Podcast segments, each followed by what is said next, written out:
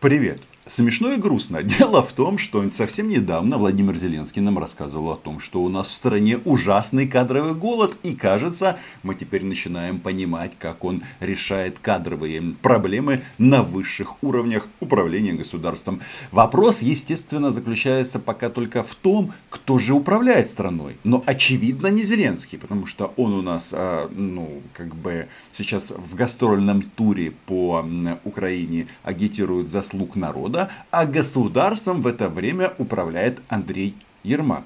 Или не совсем Ермак. Оказывается, в этом кадровом кабаре а, «Слуг народа» или офиса президента появились новые фавориты. И это очень интересно, потому что если так будет продолжаться, то мы все вместе э, превратимся в один сплошной 95-й квартал. Я говорю о том, что Мария Фокина, э, внучка Витольда Фокина, первого заместителя украинск, главы украинской делегации в трехсторонней контактной группе, сообщила, что именно она порешала вопрос назначения дедушки. Об этом поговорим. Подписывайтесь на мой YouTube канал. Будем называть вещи своими именами. Хотя иногда это просто действительно становится очень забавно. Ви знаєте, я познайомила сама. Ви знаєте, я сама особисто познайомила мого дідуся з Андрієм Єрмаком, бо це мій друг. По крайней мере, мы теперь понимаем, как в нашей стране работает кадровая комиссия и как подбираются кадры. И да, слушайте, это что теперь? А, все будут проситься в друзья Марии Фокиной. Так? Ну, если вы хотите сделать прекрасную карьеру а, в нашей стране. Блин, знаете что досадно? Что вот этот вот наш украинский шоу-биз, он очень сильно ориентирован на Россию. Вы вспомните вот эти вот заявления таких вот там, персонажей, как Ирина Биглок. Когда началась война, она о чем переживала? О чем она вздыхала?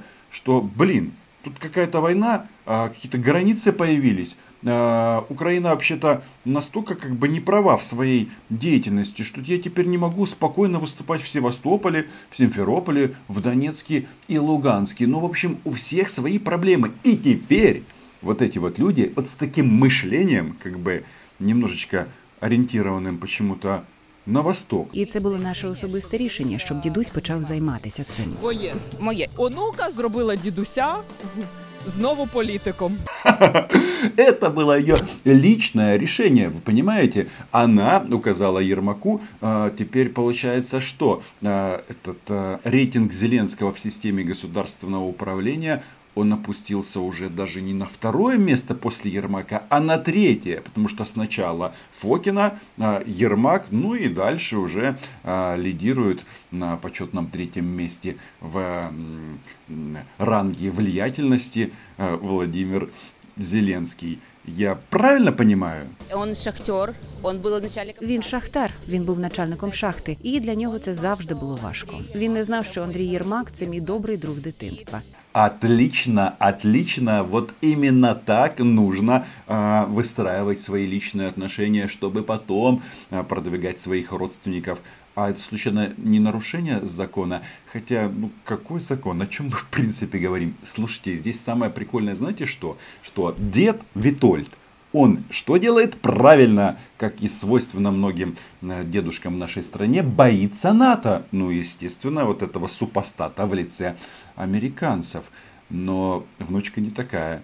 Внучка прекрасно там себя чувствует за океаном и не боится. Почему я говорю, что дед боится? Потому что вот э, совсем недавно, как бы, ну, несколько лет назад в интервью, в одном из интервью Гордона, Гордону, э, тогда еще не было моды отправлять флешки в Гагу, э, дед рассказывал о том, что Россию нужно понять э, за то, что она оккупировала Крым. А почему ее нужно понять? Все, как всегда, очень просто. Потому что пришли бы туда американцы со своими авианосцами. И в сознании деда, деда Витольда, авианосцы США уже зашли даже в Черное море. И вот так вот. А внучка не боится. Молодец. Э, отправляется э, с большим удовольствием, судя по всему, э, к этому бездуховному Западу. а дед почему-то хочет нас присоединить к Ордло в том виде, в котором оно существует. Это интересно, что хотелось бы вот этим людям из шоу-бизнеса как бы напомнить один интересный момент, что вот они теперь как бы стали специалистами по Донбассу, но пока российские захватчики не повесили свой триколор э, в Донецке и Луганске, с точки зрения шоу-бизнеса действительно все было веселей а, в Донецке. Донбасс-арена, звезды Голливуда, ну и наши туда приезжали. А почему там пришли россияне и все это прекратилось. И даже наши вот эти вот патриоты, которые рассказывают, что нужно прекратить войну, почему-то тоже туда не ездят. Севоха не ездит. Все как бы за мир, но сами свои эти мягкие округлые места боятся отправить за линию фронта. А все почему? Потому що вони не дураки, ну і не дури. І Андрюші якраз теж потрібна була поміч допомогти ситуацією. Небагато зараз людей називають е, голову офісу президента Андрюша. Андрюша, ну это же просто фантастика. Я не знаю, по-моему, э, это ну, достойно шуток в 95-м квартале. Очевидно, скоро будет так. Ты рассмешишь президента или Машу Фокину или Ермака, ну, наверное, сначала Машу, потом, потом Ермака, потом Зеленского, и тебя сразу могут назначить э, министром. Чем смешнее будет, тем будет важнее министерство. Марія. Да, хорошо. Так, добре. Це людина з мого дитинства, тому в нас інші стосунки. Звісно, це Андрій Борисович. Фокина говорит, что они познакомились, когда ей было 18 лет, потому что, вообще-то, Ермак старше ее больше, чем на десяточку. И получается, что Фокина, когда ей было 18, в принципе, чувствует, э, чувствовала, что тогда у нее еще продолжалось детство. Но, кажется, вот эти вот подходы, которые теперь вынесены в топ украинской политики, они как бы возвращают в детство всю страну. Но есть один нюанс. Вообще-то, я когда-то вам об этом уже говорил, что сколько бы э, дебильных кадровых назначений не делал бы Зеленский, в конечном итоге там стоит его подпись. И отвечать придется тоже ему.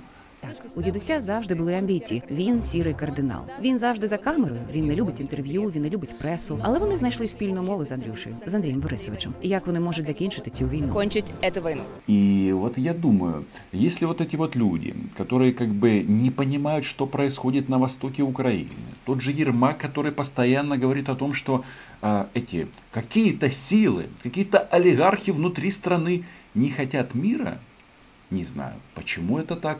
Ну хорошо, у нас есть силы. Давайте будем называть вещи своими именами. Кровавый Порошенко, который хочет войны. И он, э, ну так всегда говорили по телевизору, но он же у нас не у власти. Э, фракция этих европейской солидарности, ну, такая вот по большому-то счету, очень небольшая сейчас в Верховной Раде. И получается, что как бы влияние на кадровые решения и вопросы войны и мира у него нет. А у кого же оно есть? У слуг народа есть. У них большинство, у них министры, у них Фокин, а, у них Фокина.